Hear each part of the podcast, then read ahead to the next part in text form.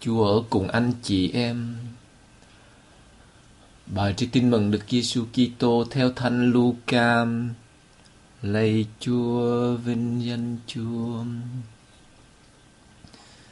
Khi ấy Chúa Giêsu đưa Phêrô, Giacôbê và Gioan lên núi cầu nguyện.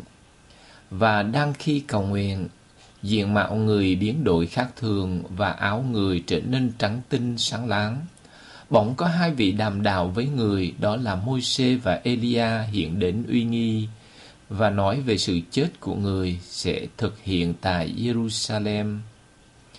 Phêrô và hai bạn ông đang ngủ mê, chợt tỉnh dậy thấy vinh quang của Chúa và hai vị đang đứng với người. Lúc hai vị từ biệt Chúa, Phêrô thưa cùng Chúa Giêsu rằng: Lạy thầy chúng con được ở đây thì tốt lắm Chúng con xin làm ba lều, một cho thầy, một cho Môi-se và một cho Elia. Khi nói thế, Phêrô không rõ mình nói gì. Lúc ông còn đang nói thì một đám mây bao phủ các ngài và thấy các ngài biến vào trong đám mây, các môn đệ đều kinh hoàng. Bấy giờ từ trong đám mây có tiếng phán rằng: Đây là con ta yêu dấu, các ngươi hãy nghe lời người và khi tiếng đang phán ra thì chỉ thấy còn mình chuỗi Giêsu. Suốt thời gian đó các môn đệ dự kín không nói với ai những điều mình đã chứng kiến. Đó là lời Chúa. Lạy Chúa Kitô, ngợi khen Chúa. Thưa quý anh chị em, chúng ta mới vừa nghe đoạn trích kinh mừng theo Thánh Luca chương 9, câu 28 B đến câu 36 trong cái Chủ nhật thứ hai mùa chay năm C này. Có thể nói cái Chủ nhật thứ hai mùa chay này là cái Chủ nhật nhấn mạnh về cái nhìn. À, nếu như chúng ta đọc tất cả các bài đọc ngay cả Thánh Vịnh Đáp Ca đó cũng thấy cái chủ đề nổi bật đó là cái nhìn. À, mà chúng ta ở trong năm lòng thương xót Chúa mà chủ đề chính trong cái kinh ờ, của năm thánh lòng thương xót mà được thánh cha Francisco cho chúng ta đọc, đó cũng là cái nhìn, chủ đề chính, chủ đề quan trọng, đó là cái nhìn. Và cái linh đạo của ảnh tượng lòng thương xót Chúa, cái linh đạo chính yếu, cái điểm chính yếu trong cái linh đạo ảnh tượng lòng thương xót Chúa cũng đó là cái nhìn. Chúng ta khi nhìn ảnh Chúa lòng thương xót và sẽ gì Chúa bảo ừ, thánh nữ Faustina là phải cho vẽ ra cái gì bà thấy về Chúa, cái ảnh tượng đó để cho người ta chiêm ngắm, để người ta được biến đổi. Cho nên chúng ta thấy cái chủ đề về cái nhìn nó rất là quan trọng. Kitô giáo không phải là một cái ờ, một cái mới lý thuyết nó nó, nó trừu tượng, ừ, nó thuần lý, chỉ suy bằng lý trí, không chỉ là như vậy mà Kitô giáo còn là một cái nhìn, bởi vì Kitô giáo là một tương quan liên vị giữa tôi và Chúa, mà tất bất cứ một cái tương quan liên vị nào cũng được đặt nặng đến vấn đề cái nhìn. Khi người ta yêu nhau, người ta thích nhìn nhau, thích thấy nhau, nhìn thấy nhau. Ở đây cũng vậy, thưa anh chị em, chúng ta thấy là cái, các chủ đề về cái nhìn ở trong các bài đọc này rất quan trọng trong cái chủ nhật thứ hai mùa chay này, khởi đầu từ phúc âm, theo thánh Luca. Bây giờ chúng ta nhìn để thấy được cái nhìn đó được được nêu bật như thế nào. Chúng ta thấy, trình thuật kể cho chúng ta là Chúa Giêsu đưa Phêrô và Giacôbê và Gioan lên núi cầu nguyện, ba môn đệ thông tín lên núi và cầu nguyện, chúng ta biết núi cao thường trong cựu ước cũng như trong các tôn giáo ngày xưa, thời thượng cổ à, ở trong các vùng Trung Cộng Đông. Núi cao là nơi ở các vị thần linh, là nơi các vị thần linh thường mặc khải hay là tỏ mình ra. Ở đây Chúa Giêsu đưa ba môn đệ thông tín lên núi. Mà lên núi để làm gì? Để cầu nguyện. Chỉ có Luca mới nhấn mạnh đến cái mục đích lên núi để làm gì? Tức là để cầu nguyện mà thôi. Ờ, các vị khác cũng kể các cái thánh sử khác cũng kể về vấn đề um, uh, Chúa biến hình nhưng mà chỉ có Luca nói cái mục đích chính lên núi là để cầu nguyện.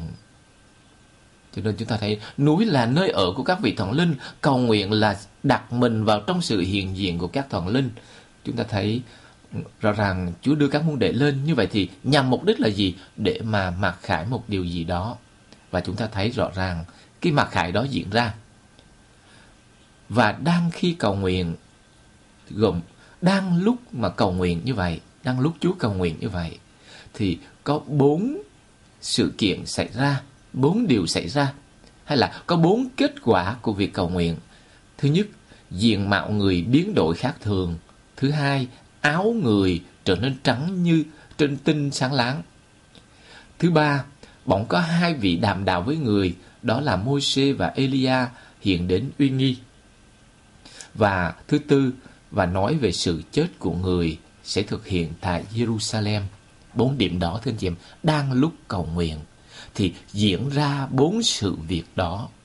Mà trong bốn sự việc này chúng ta xếp thành hai loại. Loại thứ nhất nó liên quan đến thị giác, tức là cái nhìn. Đang cầu nguyện, liên quan đến thị giác là gì? Diện mạo, tức là gương mặt của người, của Chúa đó, biến đổi khác thường, nghĩa là trở nên sáng láng đó. Thứ hai là áo người trở nên trắng tinh, sáng láng. Chúng ta biết màu trắng theo sách Khải Huyền à, là màu của thiên quốc, màu của các thánh, màu của thiên đường. Đó là điểm thứ nhất. Điểm thứ hai, diện mạo và áo. Chúng ta thấy đi đôi với nhau, nó song đối với nhau, nó diễn tả cùng một, một thực tại, đó là con người của Giêsu, của Chúa Giêsu. Đó. Một con người nó diễn tả qua cái cách ăn mặc, và qua cái diện mạo, qua cái gương mặt nó toát ra được qua cái cách ăn mặc và cái diện mạo. Như vậy thưa anh chị em, chúng ta thấy ở đây cái chủ đề về thị giác, về cái nhìn được nêu bật. Như vậy khi đang khi cầu nguyện thì diện mạo biến đổi và áo người, diện mạo và áo là làm nên nhân cách của một con người, là là cách thức qua đó một nhân cách con người tỏ mình ra, diễn tả ra, à, bộc lộ ra. Như vậy mà diện mạo và áo được biến đổi trắng tinh có nghĩa là gì? Sáng láng trắng tinh. Màu trắng, ánh sáng màu trắng có nghĩa là gì? Là màu của thiên quốc. À, như vậy thì cái ở đây cho chúng ta thấy cái tầm quan trọng của cầu nguyện đó là gì? Cái kết quả của việc cầu nguyện là gì? Thưa đó là biến đổi chính cái nhân cách của chúng ta, biến đổi con người của chúng ta, làm cho chúng ta trở nên trắng tinh và sáng láng. Cho nên cái kết quả đầu tiên của việc cầu nguyện đó là biến đổi diện mạo và áo, có nghĩa là hai cái biểu tượng của nhân cách của một con người biến đổi nhân cách của chúng ta làm cho chúng ta tham dự hay là cảm nếm trước cái bầu khí của thiên đường được biểu tượng qua ánh sáng và màu trắng.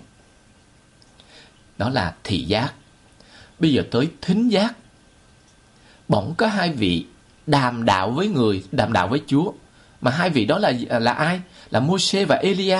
Mà chúng ta biết Môi-se và Elia theo niềm tin do Thái giáo của cựu ước thì hai vị đó không có chết.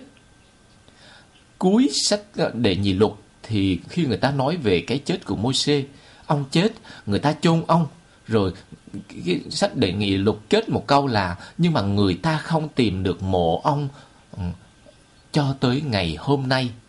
Khi tác giả nói cái câu đó là hàm ý nói rằng Môi-se không chết một cách bình thường. À, nghĩa là Môi-se đang ở trong cõi sống, à, trong cõi vinh quang. Còn Elia chúng ta biết, cái vị ngôn sứ này sau một cuộc đời cuộc đời tranh đấu thì khi, sau đó là có xe lửa xe ngựa lửa từ trời xuống, đưa ông về trời ông không có chết như vậy, Môi-se và Elia là đại diện cho thế giới bất tử.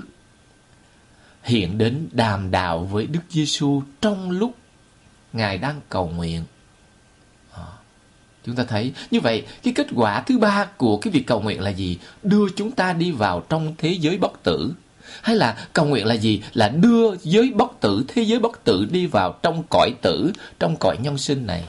Ừ, trong cái cõi phải chết này ờ, để đẩy lùi cái mùi tanh của sự chết hay là của văn hóa sự chết thưa anh chị em đó là cái kết quả thứ ba của cầu nguyện qua thính giác ở đây chúng ta thấy hai vị đến đàm đạo thế giới bất uh, bất tử đến đàm đạo với Đức Giêsu là đại diện cho cái thế giới bất tử mà đang sống ở trong cái thế giới phải chết cái cõi tử của chúng ta.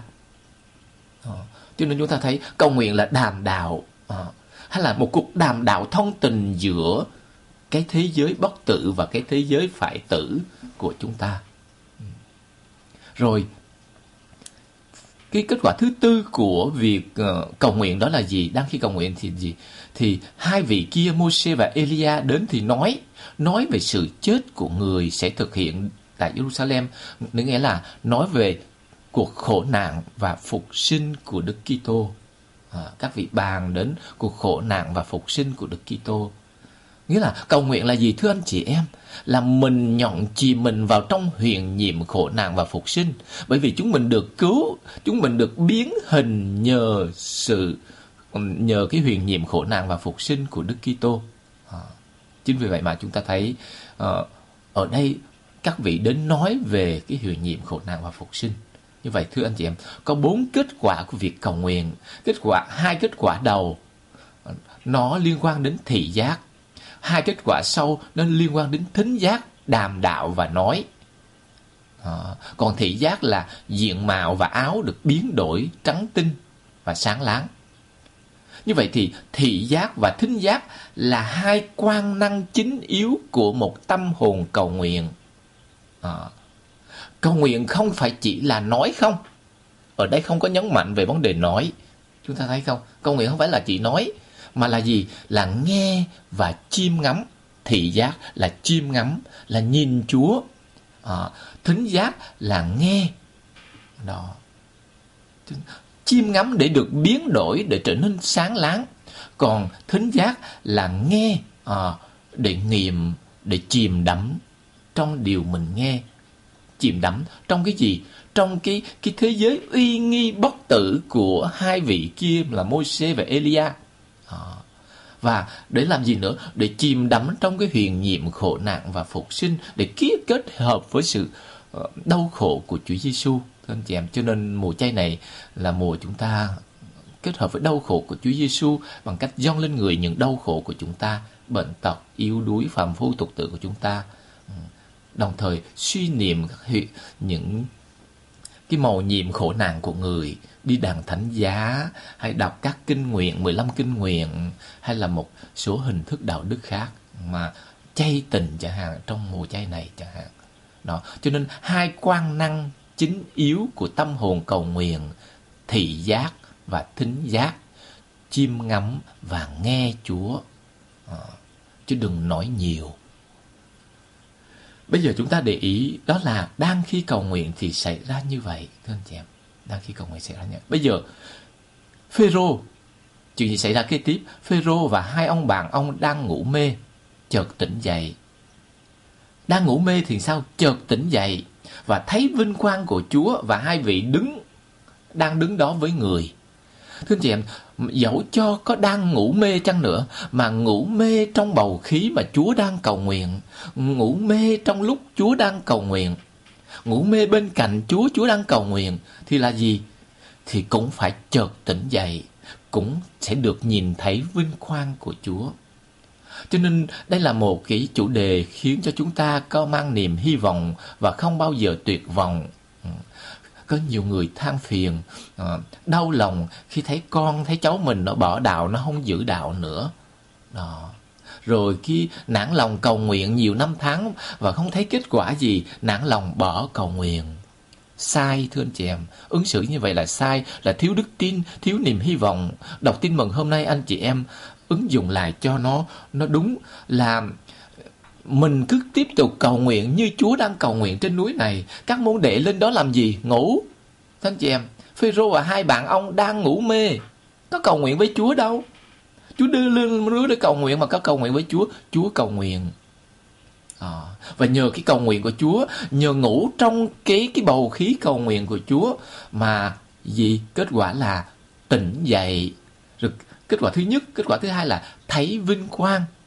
À, chúng ta thấy tỉnh dậy và thấy vinh quang ờ, tỉnh dậy là thấy rồi thấy vinh quang chiêm ngắm vinh quang của Chúa chúng ta thấy cái chủ đề về vấn đề nhìn và chiêm ngắm cũng rất quan trọng trong ngày Chủ nhật hôm nay thưa anh chị em. Cho nên chúng ta thấy chúng ta phải tin tưởng hy vọng đừng có phiền lòng đừng có ai oán đừng có bực dọc đừng có nóng nảy đừng có chửi bới con cháu mình người thân mình chồng mình hay vợ mình. Ờ, nó không có ép phê những lời nguyền rủa hay là ai oán là chỉ trích hay là là xét đoán. Nó không có đủ sức mạnh để biến đổi đâu thưa anh chị em tiếp tục cầu nguyện. À, cầu nguyện với hai quan năng thị giác và thính giác như tôi mới vừa phân tích trên kia nghĩa là chiêm ngắm chúa và lắng nghe người.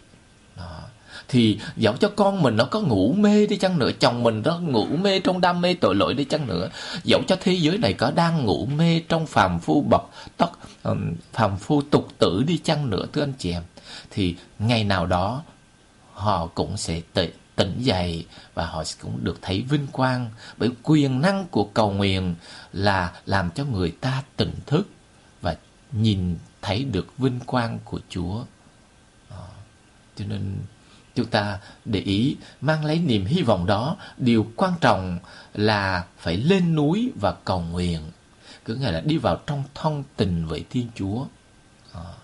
Và khai thác cho bằng được hai cái quan năng chính yếu của một tâm hồn cầu nguyện, quan năng thị giác và quan năng thính giác. À, tôi đề nghị anh chị em ờ, theo vấn đề thị giác trong năm nay thường xuyên chiêm ngắm ảnh lòng thương xót Chúa đi, nhìn vào trong ánh mắt người tuyệt vời lắm, tuyệt vời lắm. À, có nhiều phép lạ xảy ra trong xứ của tôi tuyệt vời lắm. À, mới cách đây hôm hôm kia Hôm tối thứ năm chẳng hạn, tôi làm giờ lòng thương xót, tôi đặt mình Thánh Chúa trước ảnh tượng của Chúa. Ờ, có một phụ nữ trẻ 35 tuổi, ờ, mới vừa trở lại đạo lần đầu tiên đến dự cái giờ lòng thương xót. Ờ, cô ta được, được biến đổi đi ra, cô ta không ngừng khóc, cảm thấy thiêu thương Chúa và yêu Chúa. Ờ, yêu Chúa. Cô ta viết cho tôi một cái email thiệt dài để cảm ơn. Ờ, lần đầu tiên con dự như vậy con thấy cái ánh nhìn cái ánh ánh mắt của Chúa đánh động con và con nghĩ tới cái cuộc khổ nạn của Ngài. Con cảm thấy yêu Ngài, yêu Ngài say đắm. Một phụ nữ trẻ có hai con, trai 7 tuổi, gái 5 tuổi. Đó. Được Chúa đưa về và nhất là được Chúa đánh đồng cách đây hai ngày trước ảnh tượng Chúa. Cô ta quỳ trước ảnh tượng Chúa trong lúc giờ lòng thương xót để cho Chúa nhìn và nhìn Chúa chúng ta thấy cho nên nó có sự biến đổi một sự thức tỉnh ờ, uh, chiêm ngắm vinh quang của Chúa chiêm ngắm cái huyền nhiệm khổ nạn của người. Đó, chúng ta thấy cô ta nhìn ảnh Chúa mà cô ta đã bị đánh động và cảm thấy yêu Chúa bởi vì cô ta nhớ lại cái phim uh, về cuộc khổ nạn của Chúa tự nhiên cảm thấy yêu và gắn bó với Chúa.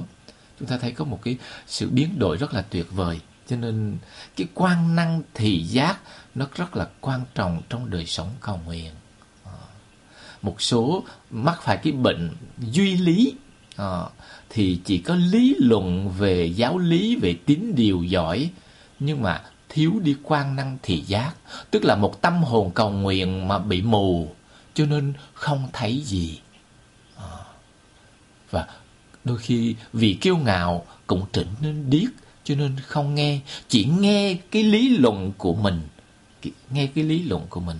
Nghĩ chỉ nghe cái lý luận giáo điều của mình chứ không nghe tiếng Chúa. Đó. Cho nên hai cái quan năng này của tâm hồn cầu nguyện nó rất quan trọng. Và thường hai cái quan năng này bị mất bị bóp nghẹt hay là nghĩa là bị handicap ừ, tức là uh, bị bị tật quyền đó thưa anh chị em. Ừ, thị giác không còn thấy nữa không còn thấy. Mình dành thời gian nhiều cho việc nhìn tivi ờ, nhìn trên phone, nhìn trên smartphone, nhìn trên iphone, ipad, nhìn trên tablet, nhìn những cái chuyện phàm tròn, nhìn phim ảnh nhiều. Đó. Thì mình nhìn cái gì? Thì mình sẽ được biến đổi theo như cái đó. Mình nhìn những cái phàm phu tục tự của con người mình nhìn phim trưởng mình nhìn phim bạo lực thì mình cũng sẽ trở nên bạo lực cũng trở nên trưởng thưa anh chị em. Nhìn mình nhìn phim tình dục thì mình cũng sẽ ham mê tình dục chẳng hạn. À, mình nhìn phim những cái điều xấu xa thì mình trở nên xấu xa. Ở đây trong cầu nguyện cái quan năng thị giác rất là quan trọng mình nhìn mình chiêm ngắm Chúa mình nhìn ảnh lòng thương xót Chúa mình nhìn ánh mắt nhân từ của Chúa thì mình cũng sẽ biết được biến đổi để trở nên nhân từ. À, biến đổi nhân từ.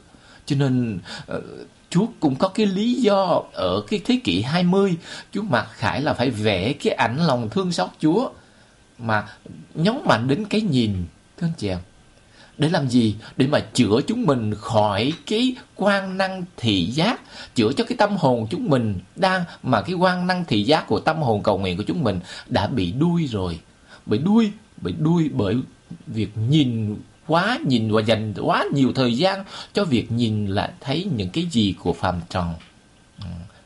nhìn lấy cái gì những phàm trần.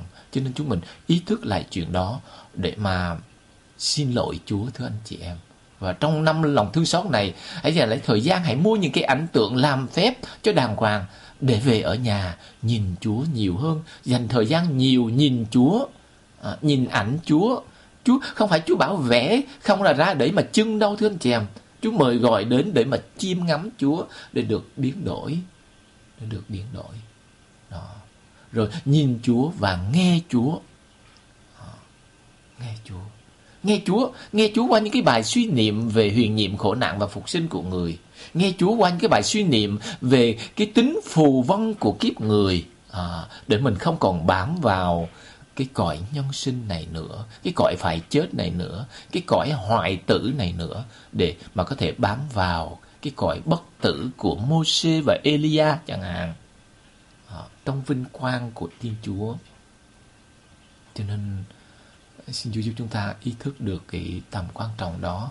Tôi đi nhanh qua các bài đọc một để cho các anh ờ, bài, bài bài đọc một và các bài đọc khác của Chủ nhật hôm nay các anh chị thấy được ờ, cái tầm quan trọng của cái chủ đề nhìn. Chẳng hạn bài đọc một trích từ sách sáng thế chương 15 nói về việc Thiên Chúa thiết lập giao ước với Abraham. Khởi đầu đoạn trích và cuối đoạn trích là những ngôn ngữ về cái nhìn về thị giác được ừ, đặt nặng trong cái việc ký kết giao ước, ngôn ngữ về cái nhìn về thị giác lại được nêu bật. Điều khiến chúng ta phải suy nghĩ à, có nghĩa là để giữ trọn duyên tình với nhau bởi giao ước giữa thiên chúa với con người mà với abraham mà à, cho nên chúng ta thấy để giữ trọn duyên tình mà mình kết ước với nhau dẫu cho trong đời sống vợ chồng dẫu trong đời sống bạn bè dẫu cho trong đời tu hay là dẫu cho trong đời làm con chúa ngay từ bí tích rửa tội chúng ta được thiết lập một chúng ta có một cái giao ước nghĩa tử với Thiên Chúa là Cha theo ngôn ngữ của Thánh Phaolô chẳng hạn anh chị em. Mà cái giao ước này chỉ được duy trì bằng cái quan năng nhìn ngắm quan năng nhìn ngắm thưa anh chị em. À, cái quan năng thị giác.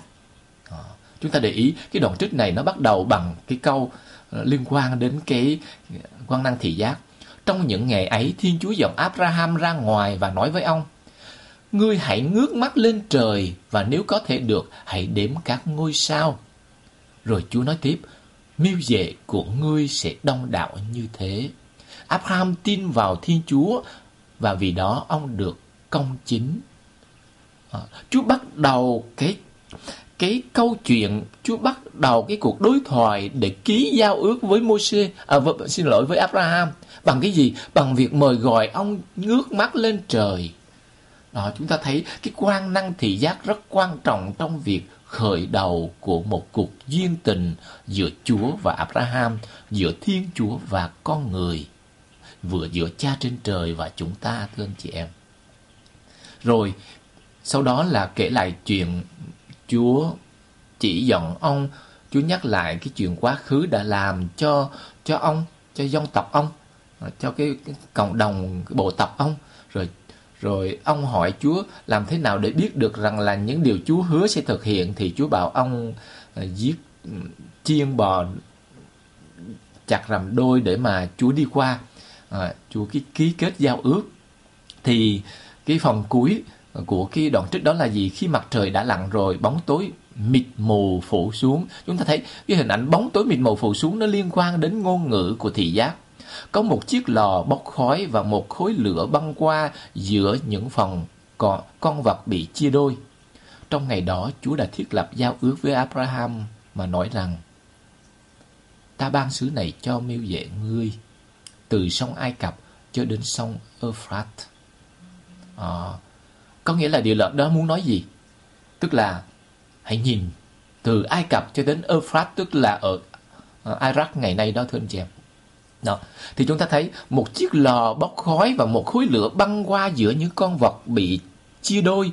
Đó là hình ảnh ngày xưa khi mà hai bên ký giao ước với nhau. À, hai bên, hai bộ tộc ký giao ước với nhau. Thì những người đại diện của hai bộ tộc chặt các con vật làm đôi rồi để mỗi bên ờ, để hai bên rồi hai bên nắm tay đi ngang qua cái những con vật sẻ đôi đó ý muốn để mà ký giao ước ký giao kèo với nhau uh, ký hợp đồng với nhau. Và thề đứa nào mà phản bội giao ước này thì cũng sẽ bị chặt đôi như vậy. Ở đây Abraham không đi qua chỉ có Chúa đi qua dưới cái hình khối lửa băng qua mà thôi. Chúng ta thấy uh, Chúa tỏ mình ra dưới hình khối lửa cũng là đó là ngôn ngữ của thị giác. Chúa mời gọi Abraham chiêm ngắm cái khối lửa này. Chính Chúa đấy đang đi qua. Chẳng hạn như vậy, cho nên chúng ta thấy điều quan trọng kết lại ở trong cái bài đọc một này là gì? Đó là để ký giao ước với Abraham hay với con người, hay là để sống tròn nghĩa tình giao ước với Thiên Chúa là Cha. Chúng ta phải vun trồng cái quan năng thị giác của đức tin. Hãy chiêm ngắm chiêm ngắm trời cao chiêm ngắm những thực tại của trời cao. Ờ, ở cái bài đọc 2 sẽ nói cho chúng ta những điều đó. Bây giờ chúng ta qua cái đoạn cái qua cái um, cái đáp ca. Ờ, chúa cái cái cái trích từ Thánh Vịnh 26 à, ờ, cái cái câu đáp là Chúa là sự sáng và là đấng cứu độ tôi. Sự sáng và cứu độ nó đi song đôi với nhau. Đi trong sự sáng thì được cứu độ. Mà chúa là sự sáng mà chúa cũng là đấng cứu độ mà tại sao đấng cứu độ lại tỏ mình ra dưới cái cái cái ánh sáng? Có nghĩa là chúa mời gọi chúng ta vun trồng cái quan năng thị giác để chiêm ngắm chúa là ánh sáng. Mà bởi ánh sáng đồng nghĩa với cứu độ cho nên khi chiêm ngắm trong đời sống đức tin mà chúng ta vun trồng cái quan năng chiêm ngắm à, quan năng thị giác thì chúng ta được cứu độ chúng ta nghe những cái câu trích mà giáo hội cho chúng ta nghe của Đáp ca câu thứ nhất chúa là sự sáng là đấng cứu độ tôi sợ chi ai chúa là đấng phù trợ đời tôi tôi sợ gì ai khi chúng mình cảm thấy sợ sợ tương lai sợ hiện tại, sợ sự ác, sợ này sợ kia thưa anh chị em, đến quỳ trước thánh thể Chúa, nhìn ngắm thánh thể người. Đứng quỳ trước ảnh tượng lòng thương xót Chúa, nhìn ngắm ảnh tượng lòng thương xót của người. Anh tôi bảo đảm anh chị em, anh chị em sẽ được giải thoát khỏi cái sợ đó. À, tôi bảo đảm chắc chắn một trăm phần trăm sẽ được giải thoát khỏi cái sợ đó. Kế tiếp, chúng ta thấy ở câu 2 của đáp ca Lạy Chúa xin nghe tiếng con kêu cầu, xin thương xót và nhậm lời con. Về Chúa, lòng con tự nhắc lời, hãy tìm ra mắt Chúa. Ở trên kia là lạy Chúa xin hãy nghe tiếng con kêu cầu. Chúng ta thấy cái quan năng uh, thính giác được nêu bật. Nhưng mà liền sau đó, về Chúa, lòng con tự nhắc lời, hai chấm, hãy tìm ra mắt Chúa, quan năng thị giác. Cho nên hiện hữu của kiếp nhân sinh này là một cuộc tìm kiếm không ngừng thánh nhan Chúa. Thánh Vịnh diễn tả cái điều đó rất là nhiều để tìm kiếm thánh nhan Ngài, tìm ra ánh mắt Ngài. Chứ không phải là chỉ nghĩ đến Ngài không chưa đủ. Đó là cái bệnh của kẻ duy lý, của kẻ lý luận, giáo lý, giáo điều. À, còn niềm tin đích thực, một tâm hồn cầu nguyện đích thực là một tâm hờ, tâm hồn khát khao chiêm ngắm Chúa, tìm ra mắt Chúa như Thánh Bình Gia mới vừa diễn tả. Ở phần thứ ba của đáp ca, chúng ta nghe và lạy Chúa, con tìm ra mắt Chúa, xin Chúa đừng ẩn mặt xa con. Chúng ta thấy không? Ờ, ờ xin đừng xua đuổi tôi tớ người trong cơn thịnh nộ. Chúa là đấng phù trợ, xin đừng hót hủi con. Ờ, lạy Chúa, con tìm ra mắt Chúa, xin đừng ẩn mặt xa con. Chúng ta thấy khát khao của người, một cái tâm hồn cầu nguyện, một cái tâm hồn đức tin, một tâm hồn yêu mến Chúa là tìm ra mắt Chúa. À, đặt mình trong sự hiện diện của Chúa. Đừng ẩn mặt xa con. những cái phần khác của Thánh Vịnh diễn tả một khi Chúa ẩn mặt, Chúa ngoảnh mặt đi là con chết, là con khốn nạn.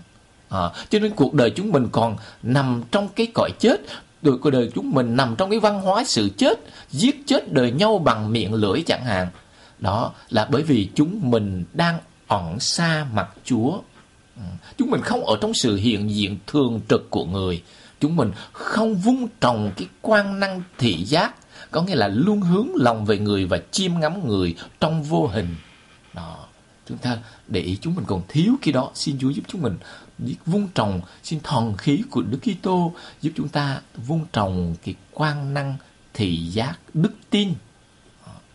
Để luôn thấy Chúa khắp nơi và trong hết mọi người. Đó là bí quyết của hạnh phúc và phần cuối cùng của thánh thánh vịnh đáp ca đó là con tin rằng con sẽ được nhìn xem những ơn lành của Chúa trong cõi nhân sinh này. Chúng ta thấy được nhìn xem những ơn lành của Chúa. Đúng như vậy, chúng mình mà mà vung trồng cái quan năng thị giác về đức tin thường xuyên chiêm ngắm Chúa trong thánh thể trước ảnh lòng thương xót Chúa chúng mình sẽ nhìn thấy, được nhìn thấy những cái cái kết quả rất là tuyệt vời những ơn lành Chúa chữa lành Ờ, à, cái tượng lòng thương xót ở xứ xứ tôi Chúa chữa năm sáu người rồi. Chẳng hạn như vậy. Ừ, Chúa chữa những người bị đau mắt nữa. Đó rồi hãy chờ đợi Chúa hãy sống can trường hãy phóng khởi tâm hồn và chờ đợi Chúa. Đó. ở đây tác giả không mời gọi chúng ta hãy nghĩ đến Chúa. Nhưng mà hãy chờ đợi. Mà chờ đợi là gì? Để gặp. Ờ, đó, cho nên cái chủ đề về cái nhìn về quan năng thị giác cũng được rất rất là được nêu bật trong cái thánh vịnh ờ, uh, phần đắp ca hôm nay. Và cuối cùng là bài đọc hai thưa anh chị em. À, bài đọc 2 Trước từ thư Phaolô gửi tín hữu Philippe chúng ta thấy Phaolô nói bắt đầu bằng cái câu cũng rất là tuyệt vời về cái chủ đề của cái nhìn ừ, của thị giác đức tin. Anh em thông mến, anh em hãy bắt chước tôi và hãy để mắt nhìn coi, hãy để mắt nhìn coi những người ăn ở theo như mẫu mực anh em thấy nơi chúng tôi. Chúng ta thấy để mắt nhìn và thấy. Bởi chưng như tôi đã từng nói, thường nói với anh em, và giờ đây tôi đau lòng ứa lệ mà nói lại, có nhiều người sống thù nghịch với thập giá Đức Kitô. Rồi, Phaolô định nghĩa thế nào là sống thù nghịch với thập giá Đức Kitô. Chúng ta để ý nghe, có nhiều người sống thù nghịch với thập giá Đức Kitô chấm. Chúng ta để ý, ông liệt kê bốn loại người sống thù nghịch với thập giá Đức Kitô. Thứ nhất, chung cuộc đời họ là hư vong. Thứ hai, chúa tể của họ là cái bụng. Thứ ba, và họ đặt vinh danh của họ trong những điều ô nhục. Thứ tư, họ chỉ ưa chuộng những cái trên cõi đời này. Chúng ta thấy có bốn loại người à, sống thù nghịch với thập giá. Thứ nhất, chúng ta phân tích này, chung cuộc đời họ là hư vong. Có nghĩa là gì? Họ không tìm kiếm những thực tài trên cao. Bởi vì cái phần sau, Phaolô nói phần chúng ta, quê hương chúng ta ở trên trời. À, thư gửi tín hữu Thessalonica, người nói quê hương chúng ta trên trời cho nên chúng ta phải tìm kiếm những thực tại trên cao à, trong khi đó cái loại người thứ nhất chung cuộc đời họ là hư vong nghĩa là họ nhắm những cái gì hư ảo của cõi nhân sinh này của tròn gian này những cái gì chóng qua của tròn gian này. Rồi đó là loại người thứ nhất. Loại người thứ hai sống thù nghịch với thập giá Đức Kitô. Chúa tể của họ là cái bụng chỉ có ăn uống, chỉ có nhậu nhẹt, chỉ có say sưa, chỉ có chè chén, chỉ có vật chất, chỉ có tiền của mà thôi. À, nghĩa là một hình thức duy vật chủ nghĩa, à, duy vật chủ nghĩa.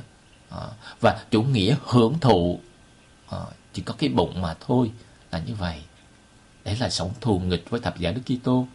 Thứ ba là gì? Họ đặt vinh danh của họ trong những điều ô nhục tức là đi tìm kiếm đi hoạt động đi làm những điều ô nhục à, không có xứng đáng với danh hiệu Kitô hữu à, không giữ luật của Chúa à, như vậy và thứ tư là họ chỉ ưa chuộng những cái trên cõi đời này nghĩa là chỉ có cuộc sống đời này một hình thức vô thần hiện đại.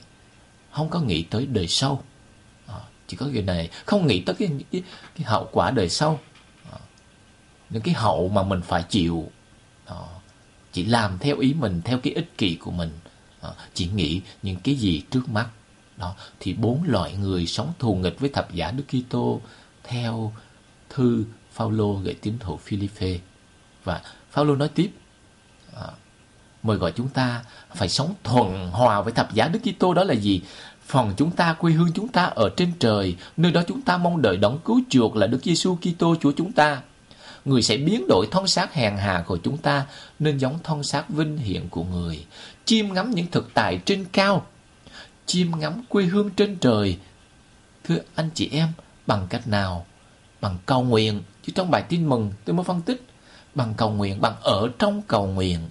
Bằng việc vun trồng hai quan năng chính yếu của cầu nguyện là thị giác và thính giác, nghĩa là chiêm ngắm Chúa hiện diện sống động trong thánh thể và lắng nghe Chúa vẫn tiếp tục nói một cách sống động qua lời của người trong Kinh Thánh. Đó là hai quan năng quan trọng à, giúp cho Chúa biến đổi thân xác hèn hạ của chúng ta nên giống thân xác vinh hiển của người. Thưa anh chị em, như vậy thì cái chủ nhật ờ, thứ hai mùa che năm nay là nói về cái chủ đề và là ờ, cái chủ đề ờ, bởi vì cái, cái bài phúc âm nói về việc Chúa biến hình cho nên cái chủ đề về cái nhìn nó đóng một cái vai trò rất là quan trọng. Ờ, cái quan năng thị giác đóng vai trò quan trọng trong đời sống đức tin. Có những người nói Chúa uh, Chúa mẹ ở khắp nơi ừ, đâu có cần phải đến nhà thờ để, để mới gặp Chúa gặp mẹ đó. có nhiều người nói ờ, mẹ ở nhà thờ mình cũng có còn gì phải đi đi đi qua mễ du đi qua lộ đức để mà mà mà đi hành hương tốn tiền mất sức nguy hiểm đó thưa anh chị em nói như vậy là không đặt nặng không nhấn mạnh đến tầm quan trọng của thị giác à, thị giác đức tin à. nếu như nói như vậy thì chúa cũng để cho các môn đệ của người à, ở dưới chân núi cầu nguyện đi ở ở phòng ở bên ngoài phòng cầu nguyện đi. Ở, ở phòng nhà mình cầu nguyện đi. Tại sao chúa phải vất vả đưa họ lên tận trên núi cao để mà cầu nguyện? Bởi vì cái não trạng văn hóa tôn giáo thời bấy giờ dẫu cho nơi dân ngoại hay là người do thái giáo là núi cao là nơi ở của các vị thần minh nơi cái bầu khí của thiên đường. À, nơi ở của vị thần minh nơi thường các vị thần minh tỏ mình ra cho nên Chúa ở khắp mọi nơi nhưng mà không phải ở nơi nào mình cũng nghiệm được Chúa đâu, mình cũng gặp được Chúa đâu thưa anh chị em. Đó, vô phòng trà, phòng nhảy có gặp được Chúa không? Đó, có cầu nguyện cái tâm hồn để có nghiệm được Chúa không? Không. Phải có nơi đàng hoàng. Chứ nếu không thì Chúa đâu có cần phải đưa các môn đệ vất vả đưa các môn đệ Chúa lên trên núi Ta Bo để mà cầu nguyện đâu. Đó, chúng ta thấy cho nên chúng mình để ý đừng có lý luận tầm bậy tầm bà để mà biện minh cho cái lười nhác của chúng mình. Anh chị em, xin Chúa giúp chúng ta ý thức được. Hãy để cho Chúa nhìn mình và mình nhìn Chúa. Cái điều đó rất là quan trọng trong cái cuộc sống nhân sinh của chúng ta. Có một bài hát rất là hay mà anh chị em nên nghe. Đó là trong tâm tư sâu lắng con nhìn Chúa, Chúa nhìn con. Tuy đôi bên chưa nói nhưng đã hiểu nhau thật nhiều. Cũng chẳng còn trình thưa phong tỏ nhưng đã rõ, chưa thổ lộ tâm tình. Con hiểu Chúa, Chúa đã hiểu con. Amen.